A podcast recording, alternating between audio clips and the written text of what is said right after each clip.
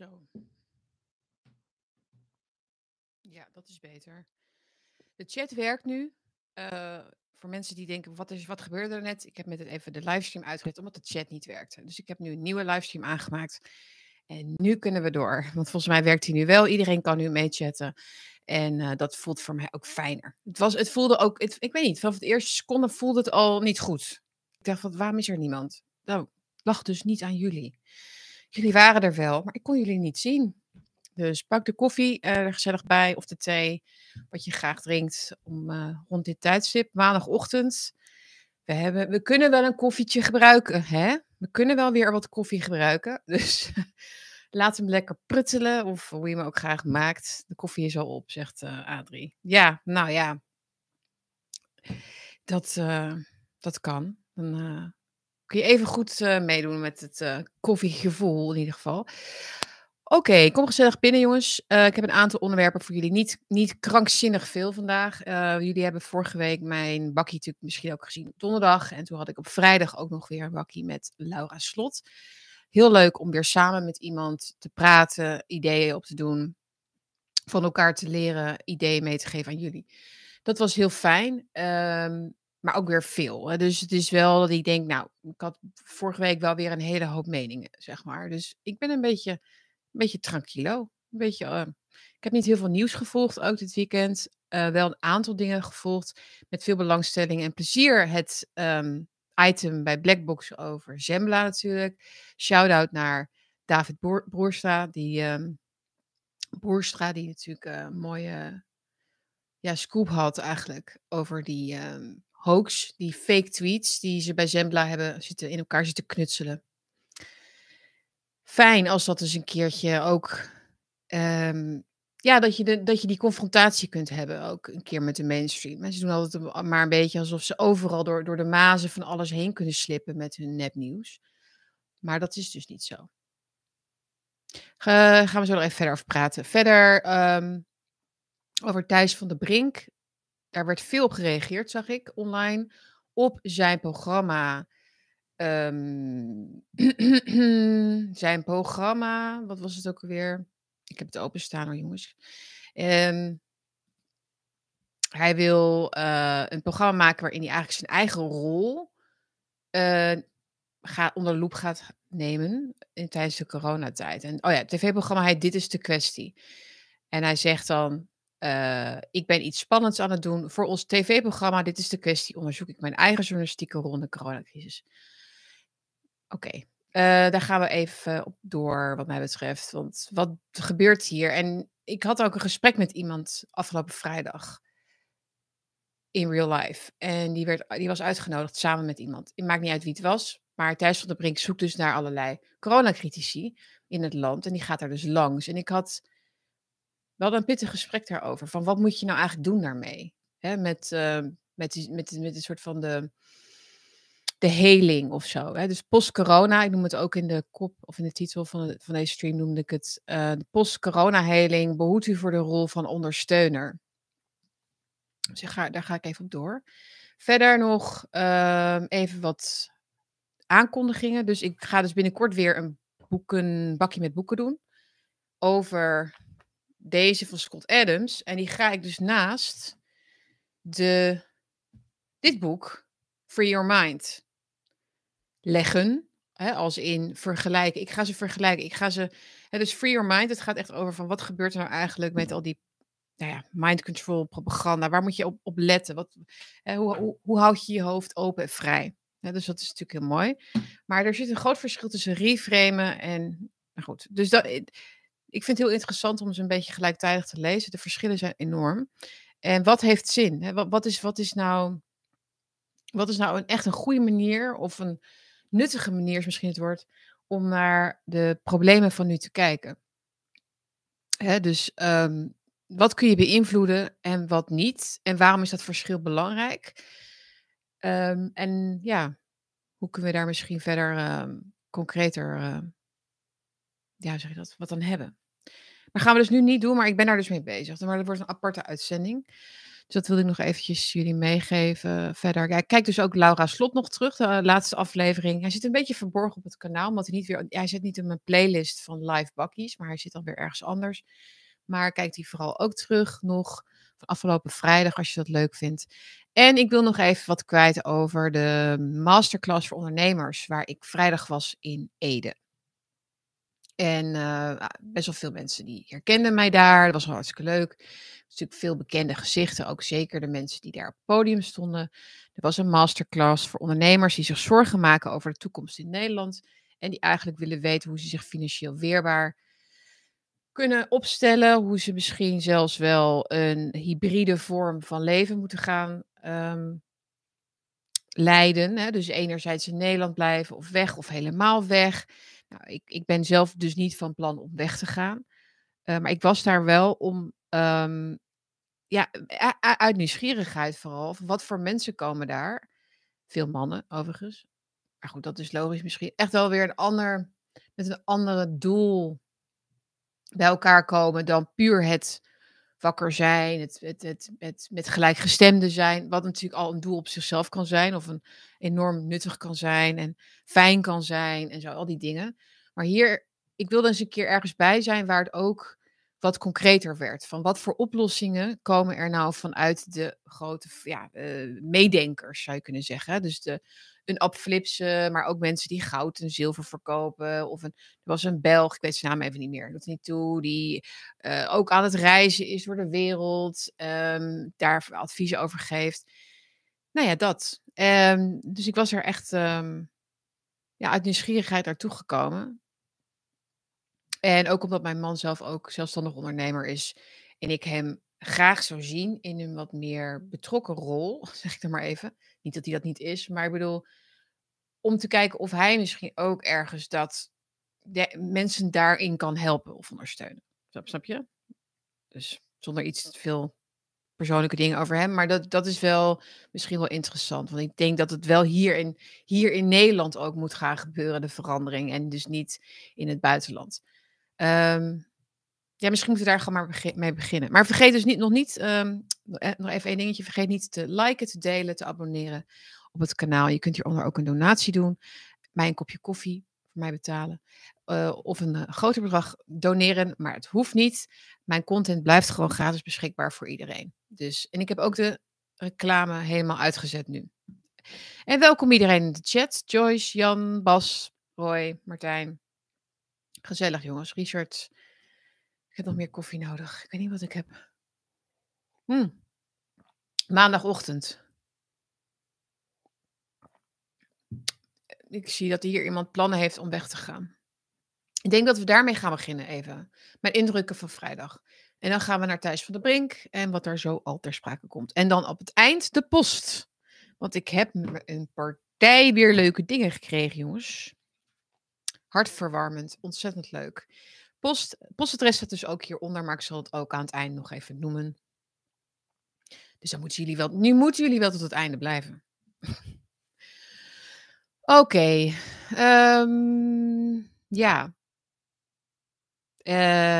Dus de masterclass voor ondernemers. Mooi initiatief, volle zaal, 1000 man. En lang van tevoren aangekondigd, een klein idee van, er is behoefte vanuit een hele grote groep ondernemers in Nederland. Dat was het idee. Zo werd het ook ingeleid. Om daadwerkelijk na te denken concreet te worden over stappen. Stappen nemen, vertrekken uit Nederland. Het is eigenlijk verschrikkelijk dat we het erover moeten hebben. En die sfeer hing er ook wel, vond ik, gedurende de dag. Het was ook een dag echt van 8:30 tot 5 of 5:30. Ik moest om 5:30 weg voor de borrel. Maar het was een lange dag. En dat hing eigenlijk wel een beetje boven de hoofden. Het hing in de lucht. Hè? Dus het sfeertje van, het is eigenlijk verschrikkelijk dat het nodig is dat we hier zitten. Dat het nodig is dat we het hierover moeten hebben. Dat we bang zijn voor de toekomst. Dat we in ieder geval onzeker zijn. Hè? Dus dit gaat dus over ondernemers, maar dat gaat natuurlijk eigenlijk ook over iedereen. Ik bedoel, het is niet zo dat als je geen onderneming hebt, dat je dan ook niet zou kunnen nadenken over weggaan. Hè? Dus, maar goed, dus dit is wel een specifieke groep. die misschien wat meer vrijheid heeft. Dat natuurlijk wel. Die geen vaste baan heeft in loondienst en allerlei verantwoordelijkheden heeft. Misschien ook naar kinderen en ouders. Hè? Dus elk verhaal, elk individu heeft een ander verhaal. En dat is ook wel wat volgens mij vergeten wordt soms misschien ook. Kijk, de mensen die daar op het podium staan, die hebben natuurlijk... En die al aan het reizen zijn, hè, die hebben natuurlijk die obstakels al overwonnen. Voor veel mensen is het ook een kwestie van niet weg kunnen vanwege dus familie of kinderen en dat soort dingen. Maar ik denk dat we nu in een fase zitten waarin dat nog heel erg de reden is om te blijven.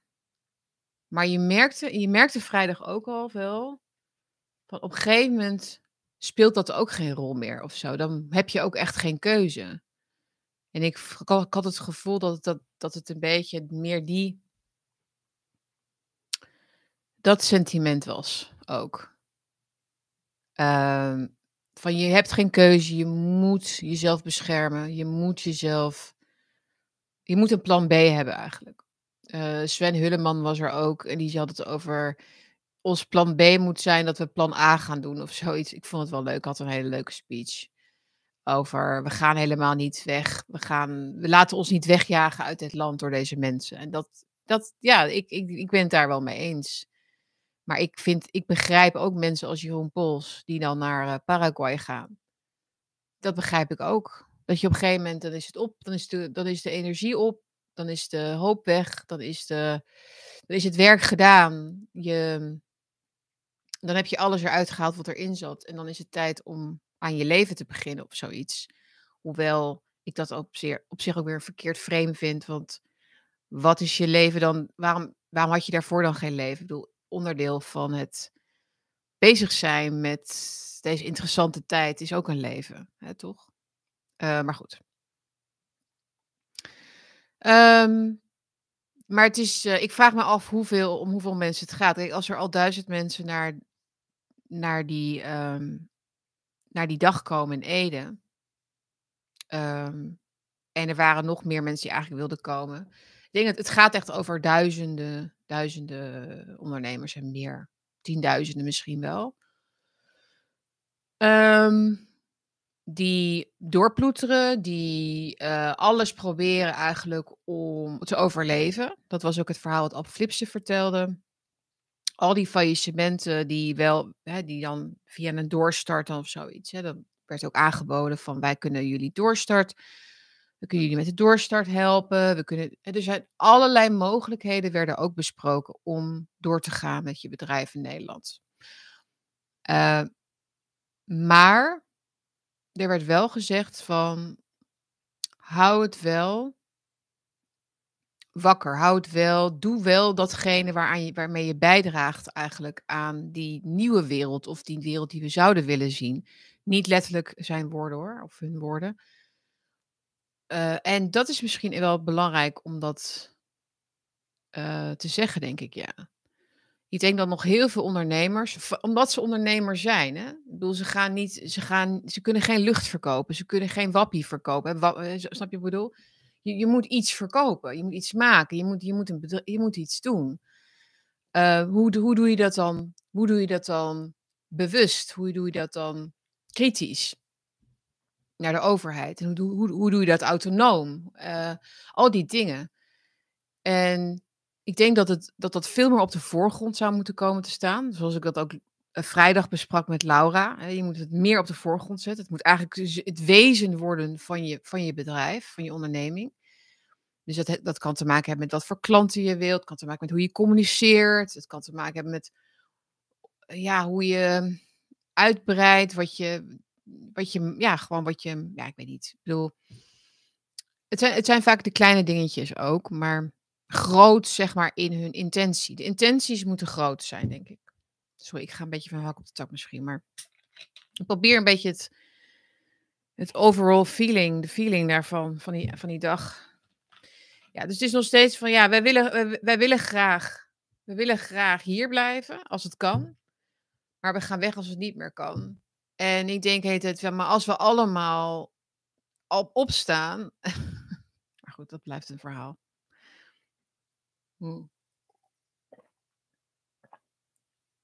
Dorst.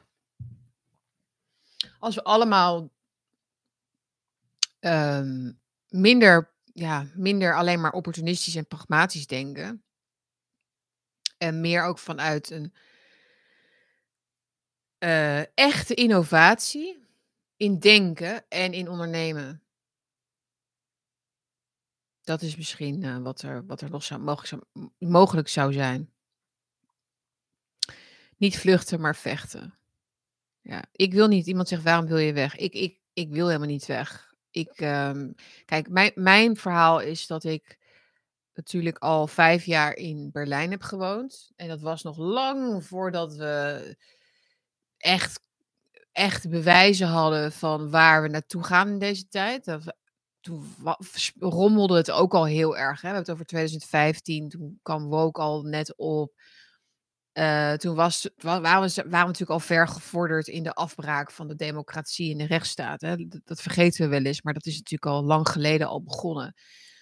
Met Fortuyn en daarna is het eigenlijk in rap tempo misgegaan. Met de omslag van democratie naar pathocratie, zoals ik het dan noem. Ja, dus een land waarin heel veel kon en heel veel vrijheid was, een vrijheid van meningsuiting was, een debat was, en waarin links zichzelf nog wel eens zichzelf een schop onder de kont gaf of zo. En toen, voordat het allemaal zo communistisch werd, hè? We hebben het over 2015. En toen zijn wij naar Berlijn gegaan. En toen mijn kinderen waren toen ook al geboren. En dat was natuurlijk een rijke ervaring, want ze leren dan Duits. Maar dan ga je op een gegeven moment terug. En dan kan je niet na een paar jaar zeggen van, we gaan weer weg. Kijk, zo'n leven heb ik zelf gehad als kind. Hoe moet je dat zeggen? Toen waren er niet zulke... Niet om politieke redenen of wat dan ook natuurlijk. Maar omdat mijn vader voor de Shell werkte. Dus dan woon je ergens 2 jaar of een half jaar zelfs. Dan ga je weer verder. Dus daarom heb ik in Noorwegen gewoond. In Spanje en in Azië. En nog een paar landen. En op heel veel plekken in Nederland ook. Maar dat wilde ik niet voor hun. Niet als het niet nodig is. Niet als het niet een doel dient of zo. Ik bedoel... Dus dat is eigenlijk de reden. Ik vind het ook belangrijk om hier te midden van een hele grote groep fijne, wakkere mensen, om het zo maar weer even te noemen, maar te leven. En maar ook naast al die andere mensen te leven.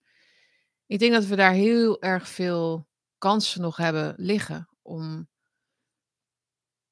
ons te evolueren, hè, als critici.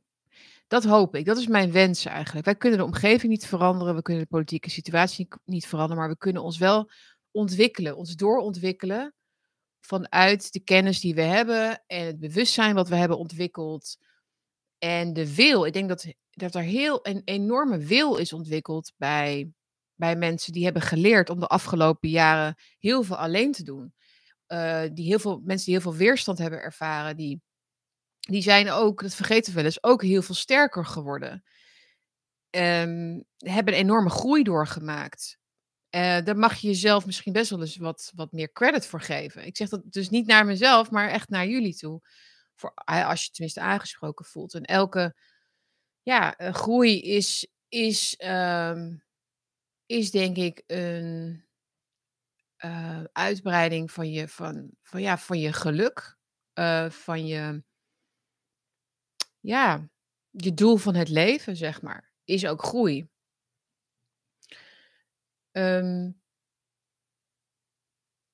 in het buitenland zijn, geeft je er vooral nog weer heel veel problemen erbij. Praktische problemen, maar ook het gevoel dat je niet thuis bent. Ik vond Berlijn een hele fijne stad. Ik heb de vraag, denk ik wel, 200 keer gekregen in die 5 jaar als ik in Nederland was. Waarom zit je daar? Waarom? Ik kon daar nooit echt een heel soort van een borrelpraat, makkelijk antwoord op geven. Op een of andere manier lukte me dat niet, omdat het niet heel erg makkelijk uit te leggen is. Maar het is een heerlijke soort vrijheid wat je hebt als je niet in je eigen land woont. Omdat je op afstand staat toch van vreemden. Je staat meer op afstand van vreemden. Waardoor het voelt alsof je meer in contact staat met mensen die je kent. Snap je wat ik bedoel? In Nederland is dat andersom voor mij. Ik heb de hele tijd het gevoel alsof ik te maken heb met vreemden. Nederlanders zijn heel erg, komen altijd heel erg dichtbij. Dat is gewoon ook ons volkje een beetje. Het is heel, er zijn gewoon heel veel mensen. Iedereen komt heel dichtbij. Het is, je hebt heel weinig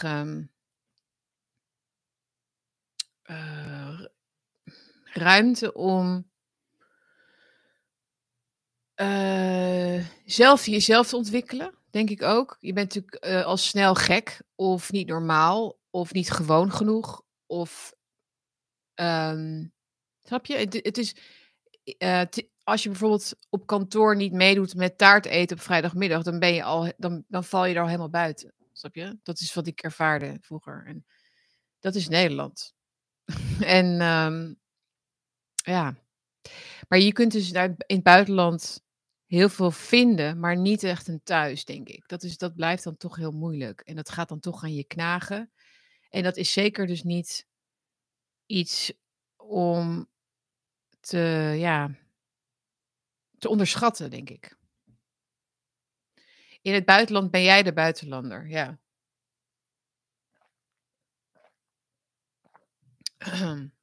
Het gras is niet groener. Nee. Heerlijk om gek te zijn.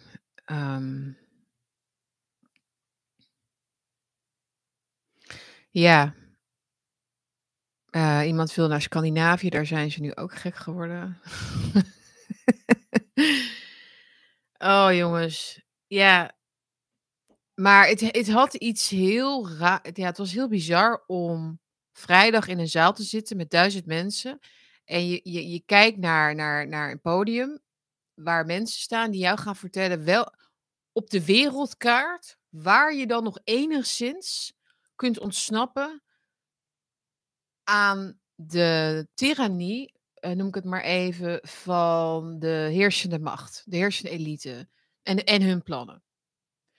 En ik denk dat vriend en vijand het met ons eens kunnen zijn inmiddels, dat waar het ook vandaan komt. Hè? Of je nou gelooft in een groter plan of een ontspoorde mindset hè? Van de westerse beschaving. Iedereen snapt wel dat het Westen aan een enorme neerwaartse in een neerwaartse spiraal zit. Dit is gewoon zo. Geloof maar niet dat alleen wij denken aan weggaan. Ik denk dat iedereen wel denkt van, ja, dit is niet meer zo gezellig. Dus als er straks gewoon echt niks meer te betalen, je kunt niks meer betalen. En je kunt je huis niet verwarmen. En je kunt niet meer vrijelijk praten over de meest basale dingen. Dat iedereen begint te fantaseren over een mooi plekje ergens. Getwijfeld over België. Maar het is wel echt een deprimerend hoor, jongens. Hè? In Duitsland ook, daar gaan dus heel veel ondernemers nu weg. Grote industrieën vertrekken daar. We hebben het al heel vaak gehad hier hè, over waarom. Waarom ze weggaan, gaan we niet nu allemaal herhalen. En links fantaseert door. Of moet willen, of is kwaadwillend. Kwaadwillend, hoe zeg je dat? Kwaadwillend dom. Over de werkelijkheid. Dus iets willen en hoe dat uitpakt zijn twee verschillende dingen. Dat is elke keer wat we bij links zien natuurlijk. Bij de Groenen heb ik het al over. Van ja, al die bedrijven moeten maar meedoen met ons en zo. Met onze plannen. voor duurzame energie. We schaffen kernenergie af. Werkt niet. Industrie vertrekt uit Europa in het geheel. Ja.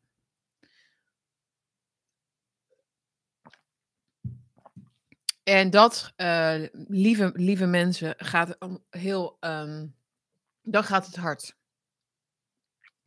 Dan gaat het heel hard. Als we de brain drain gaan krijgen, dan gaat het hard.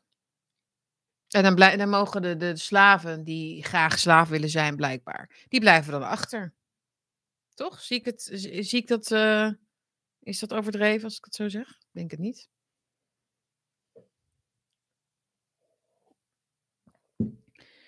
Maar ja. Martijn zegt, iedereen moet doen wat voor hem of haar goed voelt. Belangrijk is het besef en het zien van de echte werkelijkheid. Klopt, daar ben ik het mee eens. En dat is het gevoel waarmee ik achterbleef toen ik vrijdag naar huis ging. Is dat ik het heel erg begrijp. En dat niemand... dat ik nooit iemand zal veroordelen of voor weggaan. Je hoort dat wel eens. Oh, die gaan weg. Nou, lekker dan. Nou, weet je. Ja, maar als het kan, waarom niet? Waarom niet? Ik snap dat heel goed, dat je dat wil. We hebben ook zoiets als internet, voor zolang het nog bestaat. Het is ook niet alsof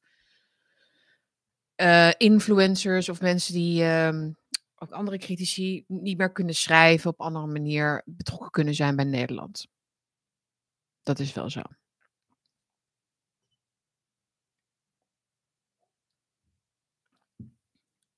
Maar het is natuurlijk geen oplossing. Voor Nederland zelf. Want dan geven we het wel op een beetje. Hè? Dat is wel zo. Maar ja, er is maar zoveel, hè, wat je op een gegeven moment kunt accepteren. Daar zit ook een grens aan. Alright, we gaan even naar Thijs van den Brink, denk ik. Niet zo erg in mijn hoofd. Er zijn leukere mannen om in je hoofd te hebben. Maar dit keer is het Thijs van den Brink. U allen wel bekend, denk ik. En Thijs van den Brink, die zit het... ja, hij voelt zich niet helemaal senang bij de afgelopen jaren. En hij wil dus heel graag in gesprek. Hij zegt, ik ben iets spannends aan het doen. Voor ons tv-programma Dit is de Kwestie onderzoek ik mijn eigen journalistieke rol in de coronacrisis. Dat is een stukje op de site van de EO van 29 september. En hij zegt, met name op social media merk ik dat voor veel mensen corona helemaal niet voorbij is. Nog dagelijks word ik geconfronteerd met mijn eigen columns en fragmenten van tv-uitzendingen en podcasts uit die tijd. Volgens de criticasters heb ik een grote bijdrage geleverd aan de afbraak van ons land in coronatijd. En dan formuleer ik de verwijten buitengewoon mild. Daarom heb ik besloten op zelfonderzoek uit te gaan. Hoe heb ik het eigenlijk gedaan in coronatijd? Zijn wij journalisten te braaf geweest? Zijn we te veel meegegaan in wat het overheidsnarratief rond corona, tussen aanhalingstekens, is gaan heten? Hebben we deskundigen als de virologen Ab Osterhaus en Marion Koopmans te vaak uitgenodigd? Hadden we criticasters van het overheidsbeleid zoals Maurice de Hond, hoogleraar waarschijnlijkheidsrekening Ronald Meester en allerlei wetenschappers die anders naar het virus keken, meer ruimte moeten geven? Had ik als journalist moeten waarschuwen voor de coronaprik? Had ik me moeten verzetten tegen de lockdown, tegen de avondklok? Nou, dan gaat hij nog door met nog maar meer vragen. Is de kloof nog te dicht tussen familieleden die elkaar kwijtraakt? Nou, enzovoort, enzovoort.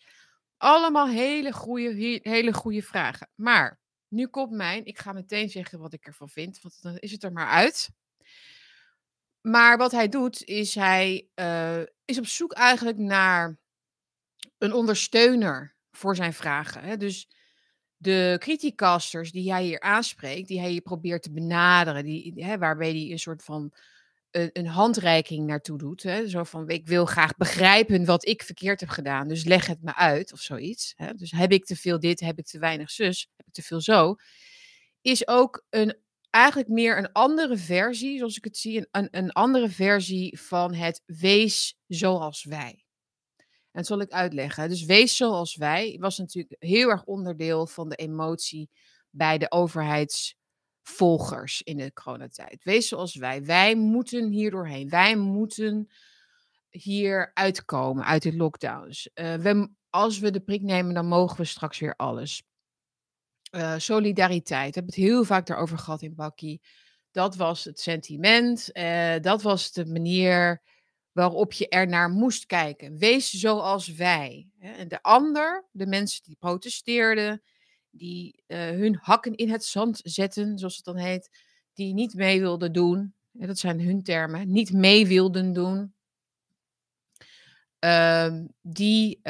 Die stonden ook ergens anders. En als je heel goed leest wat hij in die columns hier zet, dus los van de uitzendingen die we dus nog niet hebben gezien, hè, dus daar houden we even een kleine slag om de arm. Misschien gaat hij ons verrassen, hè, want hij zegt iets, hij is iets heel spannends aan het doen. Dus misschien gaat Thijs van den Brink ons nog verrassen. Maar de aanzet, de vragen die hij hier stelt, beloven niet heel veel goeds. En zitten ook, denk ik, bij jullie, bij mij in ieder geval ook weer, kwaad bloed. En het zit in het zijn de subtiele woordkeuzes. Het zijn de subtiele emoties die hij erin legt. Laat ik een voorbeeld geven uit de tekst. Hè. Dus hij heeft het hier over. Hij zegt bijvoorbeeld, hadden we deskundigen als de virologen Ab Osterhaus en Marion Koopmans te vaak uitgenodigd? Oké, dus hij vraagt zich af, hebben we die te veel uitgenodigd? En dan zegt hij, hadden we Ronald Meester en Maurice de Hond meer ruimte moeten geven. Merk je het verschil? Waarom zegt hij niet, hadden we niet virologen Ab Osterhaus en Marion Koopmans iets minder ruimte moeten geven en Ronald Meester en Maurice de Hond vaker moeten uitnodigen? Dat is alweer een heel ander frame, hè? Snap je? Dus meer ruimte moeten geven veronderstelt van wij zijn er om ruimte te geven aan anderen. Dus Thijs van den Brink neemt die ruimte al in die mainstream media. Met al die anderen, Marion Koopmans, en alle OMT-mensen, alle officiële experts, die allemaal met pincetjes zijn geselecteerd om de juiste dingen te zeggen op de juiste momenten. Weten we nu allemaal, kan Thijs van den Brink ook weten. Hè?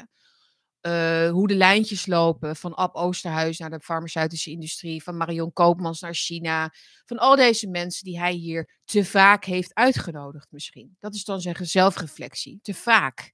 Niet hadden we andere mensen vaak moeten uitnodigen. Hè? Dus de mensen die echt onafhankelijk waren of die echt een waarschuwing gaven over de werking van de vaccins, of die een juridische waarschuwing gaven van de grondrechten van mensen moeten we juist nu beschermen. Hele wezenlijke, beargumenteerde stellingen die in een democratie essentieel zijn om ook uit te lichten. Essentieel zijn. Nee, die hadden we misschien meer ruimte moeten geven. Dus het is een andere versie van wees zoals wij. De zelfreflectie hier is weer een wees zoals ik. Ik doe aan zelfreflectie. Hè? Dus eerst was het, hè, dus de Thijs van den Brink tot, nou zeg, vorige maand. Hè? Hij kon het al wat langer aan hoor, dat hij twijfels heeft over zijn rol. Net als de ombudsman van de Trouw. Hè? We hebben vaker dit soort geluiden gezien de laatste weken en maanden. Er was zelfs in de Atlantic stond zelfs een artikel, dus de Amerikaanse tijdschrift Atlantic, een heel veel gedeeld artikel. Ik heb het met jullie destijds ook besproken. Wat ging over, moeten we niet gewoon elkaar vergeven? We gaan elkaar gewoon vergeven. We waren allemaal in the dark. We wisten het allemaal niet, jongens.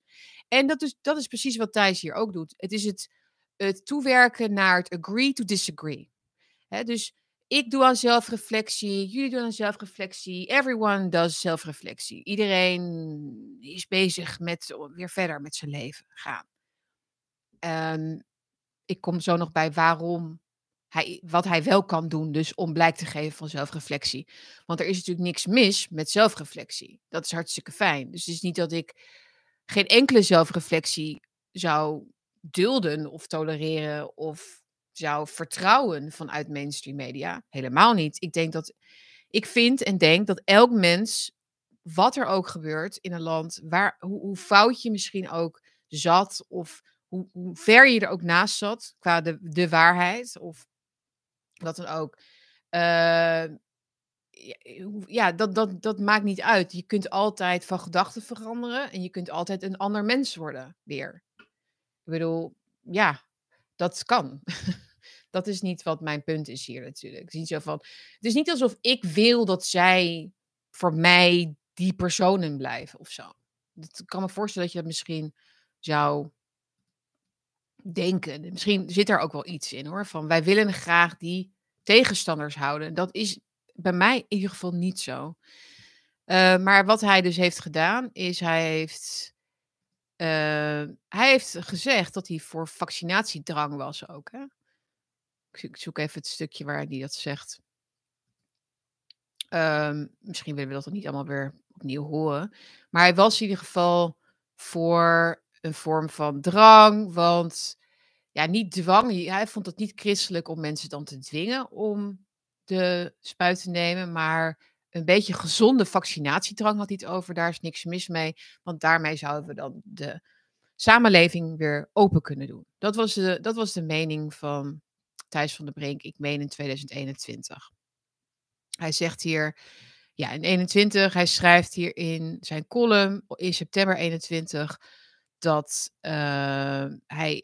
hij dwang absoluut ontoelaatbaar vindt, en dat hij verzet tegen dwang begrijpt. Er bestaat een grondwettelijk recht om vaccins te weigeren. De integriteit van het menselijk lichaam is een groot goed. En toch merk ik dat het me wat irriteert. De gretigheid van deze christelijke partijen op dit thema. Wat is er mis met een beetje gezonde vaccinatiedrang? Je beschermt met een vaccinatie jezelf, maar je levert ook een bijdrage aan het weer opengaan van de samenleving. Oké, natuurlijk, de vaccins zijn niet perfect enzovoort. Oh jongens, maar dat hele... Ja, ik ben absoluut tegen dwang, maar... Hoe vaak hebben we dat gehoord van mensen? Ik ben tegen dwang, maar...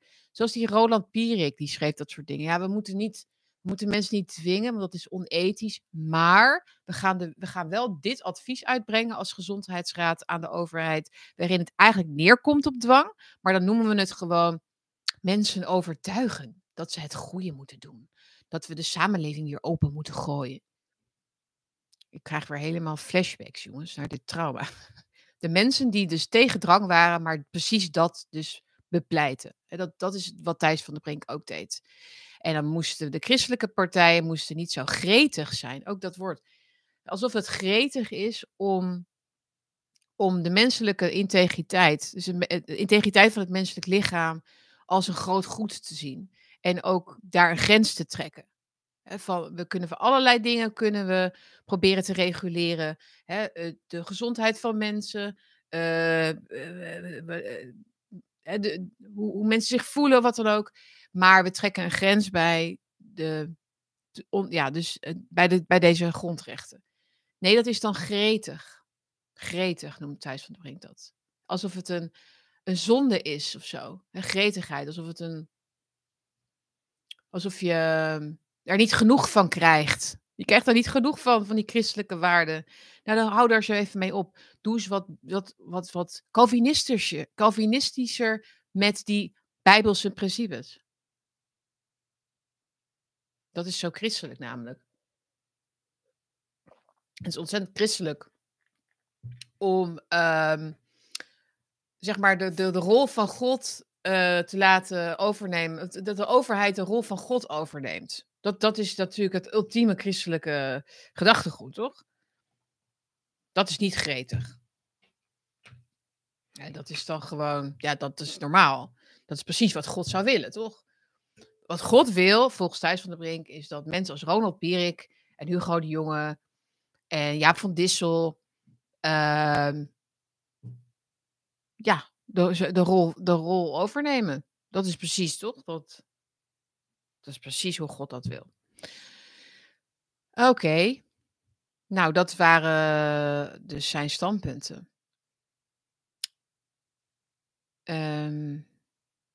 Dus als je wilt dat de samenleving weer open gaat, is er alle reden om je te laten vaccineren.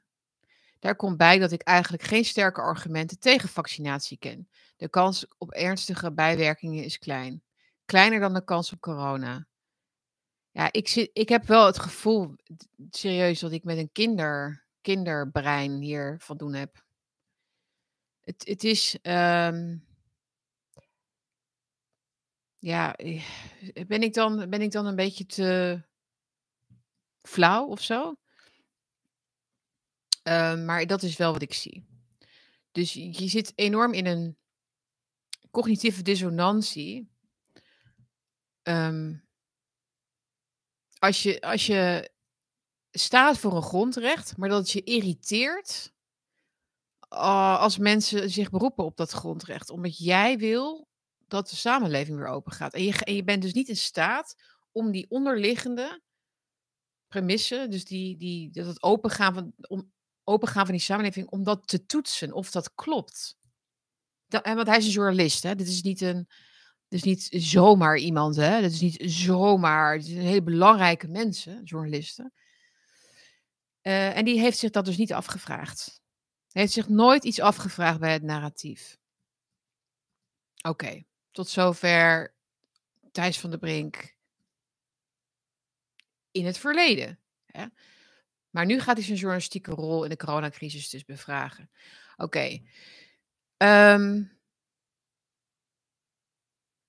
En ik zie het dus niet als een minder erge versie, maar ik zie het als een even erge kant van de journalistiek als de kant van doe dit nou maar gewoon, doe maar gewoon mee. En drang is eigenlijk al prima, want het irriteert me als mensen niet meedoen, enzovoort. Ik vind dat een even erge dwaling, heb ik het genoemd op Twitter, op X. Een dwaling over jezelf, je rol en anderen. Hoe anderen... de rol die anderen hebben in dit verhaal. Voor jouw verhaal. Hij gebruikt anderen hier. Hij gebruikt coronacritici hier. Om een goed gevoel te krijgen. Over zijn fouten heen. Hij probeert in feite zijn fouten wit te wassen. Door de zelfreflectiekaart te trekken. Zonder zelfreflectie. Wat ik net al zei. Door in het gesprek...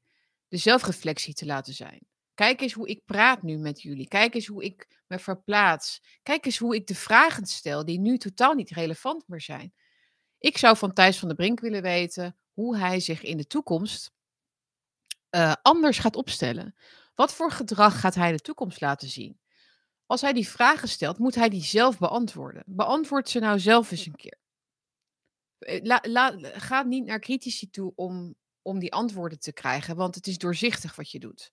Want wat je natuurlijk wil, is inderdaad een antwoord in de vorm van wij hadden al lang door dat de overheid te veel macht heeft gepakt. We hadden te veel door dat de vaccins in de experimentele fase zaten. Dat ze wel degelijk bijwerkingen hadden, ook ernstige bijwerkingen hadden, waar bewijzen nu voor zijn.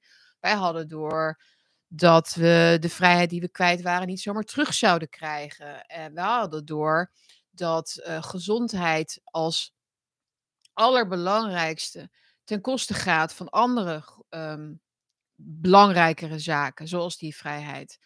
Wij hadden door dat mensen in het veld corrupt waren, enzovoort. En dan kan Thijs zeggen, oh ja, oké, wat fijn, dat weet ik dan nu ook. Maar je leert niks, dat is met alles zo, leren van fouten. Ik denk dat ik inmiddels lang genoeg meedraai op deze aardbol. Leren van fouten is een pijnlijk proces. Het is niet een, ik ga iets spannends doen. Hè? Thijs van den Brink, ik ga iets spannends doen. Voor ons tv-programma onderzoek ik mijn eigen journalistieke rol. Spannend zou zijn als jij dus zou toegeven aan die mensen die je niet hebt uitgenodigd, die je niet meer ruimte hebt gegeven, dat je ze zou... Maar goed, misschien gebeurt dat nog. Ik denk het niet, maar we gaan het zien. Maar dat je die mensen dus voor een camera zet, inderdaad, en dat jij op inhoud met ze gaat bespreken wat zij weten. En dat jij dan als een journalist daarop reageert. En dat je dus de feiten afweegt tegen jouw aannames. Jouw aannames, al die aannames. Thijs van den Brink, zijn middelneem is aannames. Hij neemt alles aan. En daaroverheen ligt een andere laag van een soort van de christelijke, open-minded, redelijke, wat is het? Open mind in de zin dat je hersenen er dus uitvallen, zo open-minded. Maar niet in staat tot echte zelfreflectie in ieder geval. Maar dat zou spannend zijn. Dat zou spannend zijn. Om een hele groep mensen die zijn zwart gemaakt, die zijn verketterd, die artsen ook, ik bedoel, die zijn aangepakt door de inspectie, aangehouden zelfs. Jan Bonte, aangehouden werden om hun taal en hun uitlatingen en wat dan ook. Om daar dus een echt gesprek over te voeren. En niet van, help mij Thijs van den Brink in het reine komen met iets wat ik niet eens begrijp. Wat ik weiger te begrijpen. Het is net als een biecht of zo in de katholieke kerk. Je gaat gewoon biechten en daarna ben je er vanaf. Maar wij zijn geen pastoortjes, hè? Wij zijn geen therapeuten. Ik zeg wij even, omdat mensen zoals ik dus zijn benaderd. Ik dus zelf niet. Ik ben niet op zijn radar, denk ik. Maar ik ken mensen in mijn omgeving die zijn benaderd door hem. En een aantal mensen hebben ook ingestemd of hebben zijn uitnodiging aangenomen. Zeg je dat? Waar is mijn water? Oh, hier.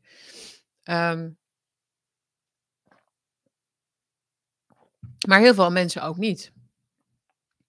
En het probleem is dat jij dan ongewild als adding insult to injury, is dat jij dus ongewild als de onverdraagzame wordt neergezet. Niet heel duidelijk of zo, niet dat Thijs van den Brink gaat zeggen, dit waren de mensen die mee wilden werken.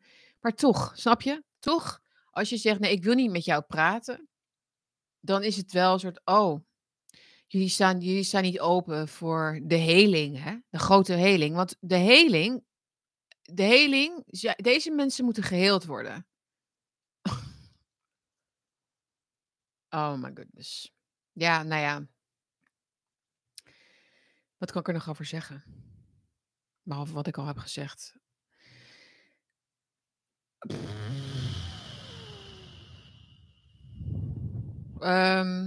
Diepe zucht. Thijs van den Brink is gewoon een voorbeeld. En we gaan er nog meer van zien in de toekomst. En dit gaat net zo lang door totdat het straatje is schoongeveegd. Denk ik. En het is ook niet zo, wat ik net al zei, dat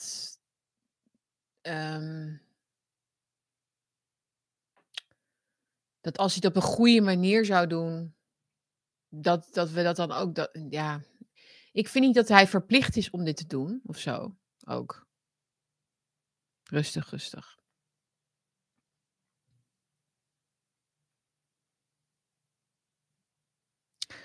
Oké. Maar dit is toch, hè, want dit is toch wel een hele interessante wending weer, zullen we maar zeggen. Oké, ik zag dat. Kijk hoor. De Zembla-uitzending. Zembla is even mooi op zijn plek gezet. Op haar plek gezet, hoe zeg je dat? Met die hoax. Notabene in een uitzending wat ging over online hufters. Heeft Zembla dus een tweet van zo'n online hufter. Dus geknipt en geplakt. Daarin geknipt en geplakt. En er iets heel anders van gemaakt. En toen ze daarop betrapt werden, gingen ze nog zeggen van, ja, maar dat is eigenlijk in de context van andere tweets klopt het wel. Daar is geen enkele, ik ga het kort houden hoor, dus er is echt geen enkel excuus voor het knippen en plakken in tweets. Kijk, je kunt een artikel van iemand nemen als journalist en dat kun je dan samenvatten.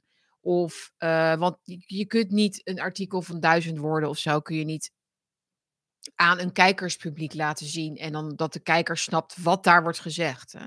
Maar een tweet is bij uitstek nou juist gemaakt om in één oogopslag iemands intentie een beetje mee te krijgen. Hè? Dus tenzij het natuurlijk zo'n lang draadje is. Maar gewoon één, wat past in één screenshotje, zeg maar.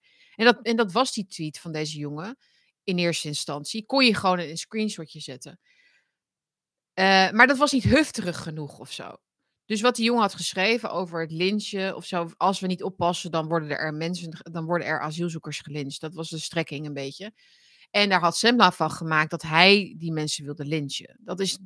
Dat is een enorm verschil in interpretatie en intentie. De intentie, je kunt wel woorden gebruiken, lynchen. Maar het maakt wel uit hoe je die woorden gebruikt natuurlijk. Hetzelfde heb ik een beetje meegemaakt toen het ging in het begin van de oorlog met Rusland. Toen ik twitterde, wat had Poetin dan moeten doen? Toen mensen daar dus iets in gingen lezen wat er gewoon niet stond. He, dus jij bent voor Poetin, jij bent voor dit, jij bent tegen ons, jij bent een fascist of zo. Bizar. En je kunt uitleggen in de context, want ik had ook daarvoor iets gezegd en ik had daarna iets gezegd en ik had het andere plekken ook toegelicht. Dat wat ik bedoelde was een actie-reacties-idee. Blijkbaar is het normaal als je in Nederland dus opschrijft dat een land op zijn rug moet gaan liggen als het Westen zegt dat jij de bad guy bent. Oké, dat is zeg maar hoe je moet denken volgens deze mensen. Dus als je niet zo denkt, dan is de screenshot een bewijs dat je dus een, nou ja. Maar hetzelfde was dus bij deze jongen, die dus nadrukkelijk wel niet heel gelukkig verwoord, denk ik. Het had over wat er gebeurt op een gegeven moment als de overheid het laat afweten. Als de overheid de bevolking niet beschermt tegen mensen die maling hebben aan de wet, de regels, etc. Zoals we kunnen zien in heel veel landen in West-Europa. Kijk naar Zweden. He, dus daar moet de politie nu, of het leger zelfs, moet er nu aan te pas komen om bendeoorlogen te stoppen. Ja, dat zijn niet... nee, laat maar zitten. Maar dat zijn buitenlanders, asielzoekers, ghetto's. Hetzelfde heb je in Berlijn, waar politie niet eens meer durft te komen. Hetzelfde heb je in Parijs, hetzelfde heb je in alle steden. Op een gegeven moment gaat dat natuurlijk... Geeft dat wat wrijving, dat geeft wat frictie, zullen we maar zeggen. Zoals je ook zag gisteren bij de tegendemonstratie van Extinction Rebellion. Daar kwamen dus een aantal mensen op af die er klaar mee waren met het bezetten van de A12. Werd natuurlijk weer heel hard tegen opgetreden, want zo werkt dat. Want demonstreren, dat mag alleen, nou ja, als je natuurlijk de juiste mening hebt. Bekend verhaal. Maar dat is het effect. Het effect van opruiing. De opruiing van de overheid. Ik vind dat de overheid ons opruimt met deze klimaatcult.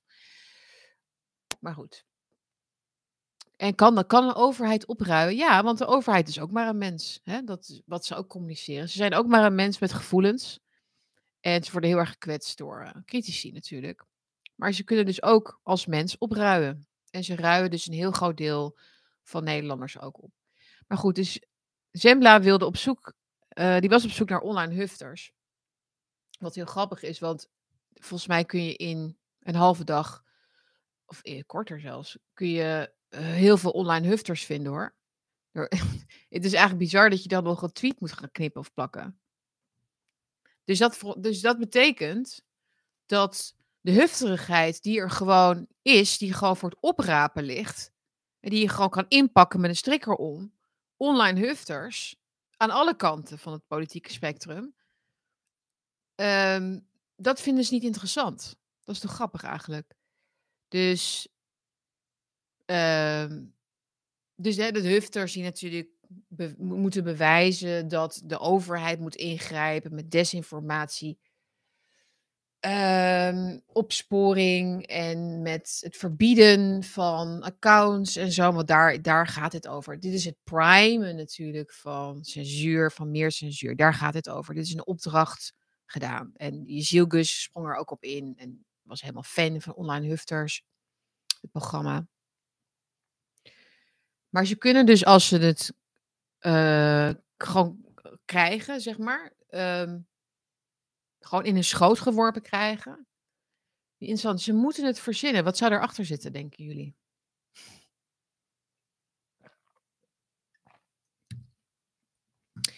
Ik denk, wat ik dus denk, het is een beetje next level, maar dat die journalisten, zoals die Vincent Verwij en eigenlijk iedereen die daar werkt, want het kan niet anders dan dat iedereen die daar werkt zo denkt. Want als je wordt gecorrigeerd, dan wordt die, zeg maar, die trance waar je in zit, wordt dan doorbroken. Dus er is te weinig kritiek geweest, al heel lang, op hun werkwijze. Is dat ze zo sterk zijn gaan geloven in het kwaad van de ene kant, van anti, dus mensen die tegen immigratie zijn en tegen de EU zijn en tegen coronamaatregelen zijn, die gooien ze allemaal op één hoop. Dat zijn hufters. En ook al zien ze eruit als puppies, en ook al zeggen ze niks ergs, en bedoelen ze iets anders, ze moeten dat spook in hun hoofd creëren. Het is een creatie, zeg maar. Dus ze zien een spook, letterlijk. Het spookt letterlijk in hun hoofd. Dus dan is het ook logischer misschien dat je sneller aanslaat op teksten en uitlatingen waar je zelf dan een invulling aan geeft. Begrijp je wat ik bedoel? Dus je zegt bijvoorbeeld van... dat doen ze bij Trump trouwens voortdurend. Hè? Dus Trump zegt iets. Dat hebben ze gedaan met bijvoorbeeld die January 6. Waarin hij duidelijk heeft gezegd toen van... kom allemaal naar een plek of zo om te demonstreren, maar geen geweld. Dat heeft hij gewoon gezegd. Dat staat gewoon op tape. Maar zij kunnen gedachten lezen. Dus zij maken er iets heel anders van. Net als de Fine People hoax. Die kennen jullie ook wel. Trump heeft gezegd dat nazi's fine people zijn. Dat heeft hij nooit gezegd. In de context van letterlijk dezelfde dag werd duidelijk dat hij iets anders bedoelde. Hij bedoelde dat er op die dag twee groepen mensen waren. Dus één groep die de standbeelden wilde laten staan en één groep die de standbeelden wilde afbreken. Dus er fine people on both sides. Ja? Dat er ook mensen rondliepen met nazi-vlaggen, dat is niet wat hij bedoelde. Maar dat is hetzelfde met die online hufter uitzending. Is dat ze er meer genoegdoening of zo, of meer voldoening, of meer bewijs, denk ik, uithalen om iets te veranderen, om de echte intentie van iemand weer te geven. Snap je? Meer dan dat je iemands werkelijke woorden gewoon gebruikt en dat voldoende laat zijn. Ze zijn voortdurend op zoek naar het echte kwaad achter de bezorgde rechtse, whatever, burger, de afgehaakte Nederlander, of hoe ze het ook allemaal netjes noemen. De afgehaakte Nederlanders en de wappies.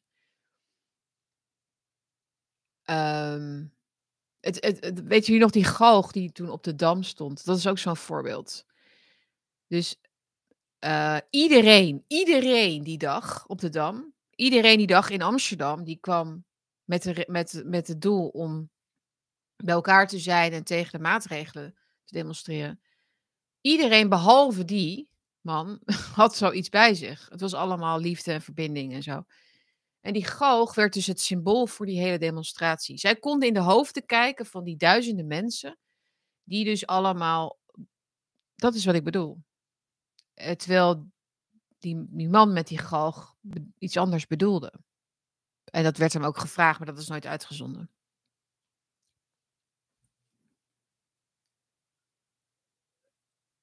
Het is niet genoeg als wij onszelf als de vijand zien van de mainstream media. En dat kun je overdreven vinden, maar dat hebben ze heel vaak laten merken. En ik vind iemand een vijand die moedwillig en actief een andere interpretatie geeft of een andere uitleg geeft aan letterlijk feitelijke woorden van iemand. Dat is bij mij ook gebeurd een paar keer, toen met Moederhart. Het was het verhaal inderdaad dat we antivaxxers. Had ik een uur of anderhalf uur aan de telefoon gezeten met een Volkskrant journalist, Haro Kraak heette die volgens mij. waarin ik dat heb uitgelegd. En dat kunnen ze niet gebruiken. Dat kunnen ze niet gebruiken, dus dat past niet in het narratief. Jij kunt niet alleen maar tegen deze vaccinaties zijn. Jij moet wel, want jij bent tegen de gezondheid van mensen. Dus jij bent überhaupt tegen medicijnen. Jij bent überhaupt tegen mensen beter maken. Jij wil eigenlijk mensen dood hebben. Dat is dan pas klopt het plaatje. Dan pas klopt het plaatje. Goed. Maar Zembla is dus lekker ontmaskerd. Ik bedoel, ja, gaat er iets veranderen? Bij hun niet, denk ik. Maar, ja. Want zij zullen dit ook weer framen als, ja... ik weet niet wat ze ook kunnen gebruiken. Oké, jongens. We gaan afronden, denk ik. Nog even één dingetje, even kijken hoor. Oh ja, Diane Feinstein, die vrouw in Amerika, hoe heet ze? Is nu vervangen door een dame van kleur, een lesbische dame van kleur. En Elon Musk, had ik opgeschreven, die heeft een livestream getest op X, waarop je dus kan gamen. Great.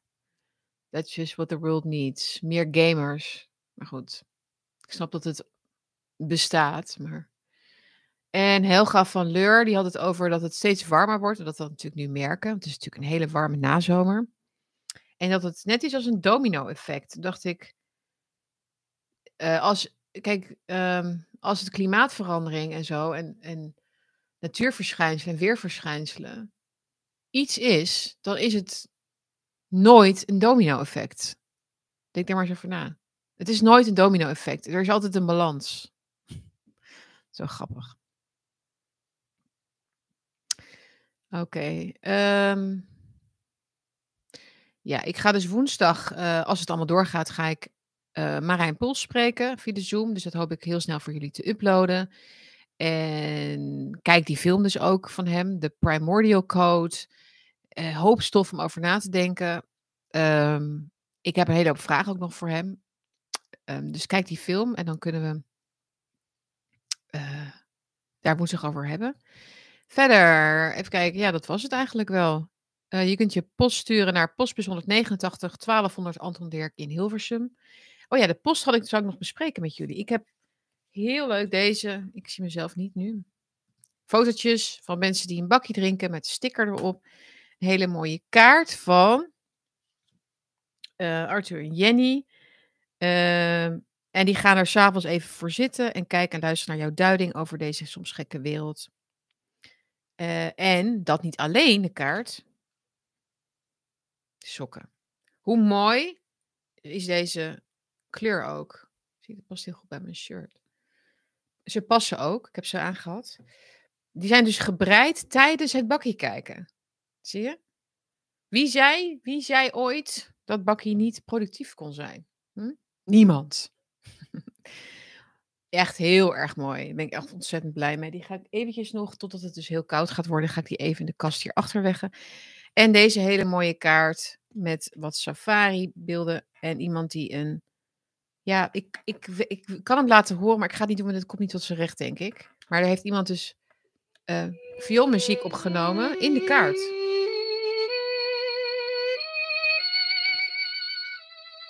Van Arlia. Heel ontroerend vond ik dit. Echt heel erg mooi. Dank je wel daarvoor. Die gaat ook op de plank. Dus wil je ook iets sturen? Dat kan naar 189. Postbus 189 1200 Anton Dirk in Hilversum. Even kijken.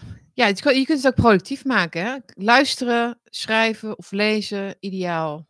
Ja, zegt Michael ook hier in de stream. Ja, gaaf hè. Ontzettend lieve mensen. Ja, ik vind dat heel erg liefdevol. En bijzonder. En dan vragen mensen zich af, ja, waarom ga jij nog niet naar het buitenland? Ja, weet je, dit herstelt mijn vertrouwen in de mensheid. Zoveel liefde en aandacht wat mensen stoppen in. Met name ook die post. En heel erg bedankt aan iedereen die een donatie heeft gedaan. Dat kan hieronder dus via de linkjes. En dat houdt mij in de lucht. En dat is denk ik wel fijn om te blijven doen. Er is nog heel veel te lezen. Je kunt mij ook terug horen, dus via Spotify, via Soundcloud en andere kanalen en Rumble en zo. Alright jongens, ik ga mijn column beginnen voor Andere Krant. Ik zie jullie later in de week weer en tot dan en heb een hele mooie maandag. Ciao.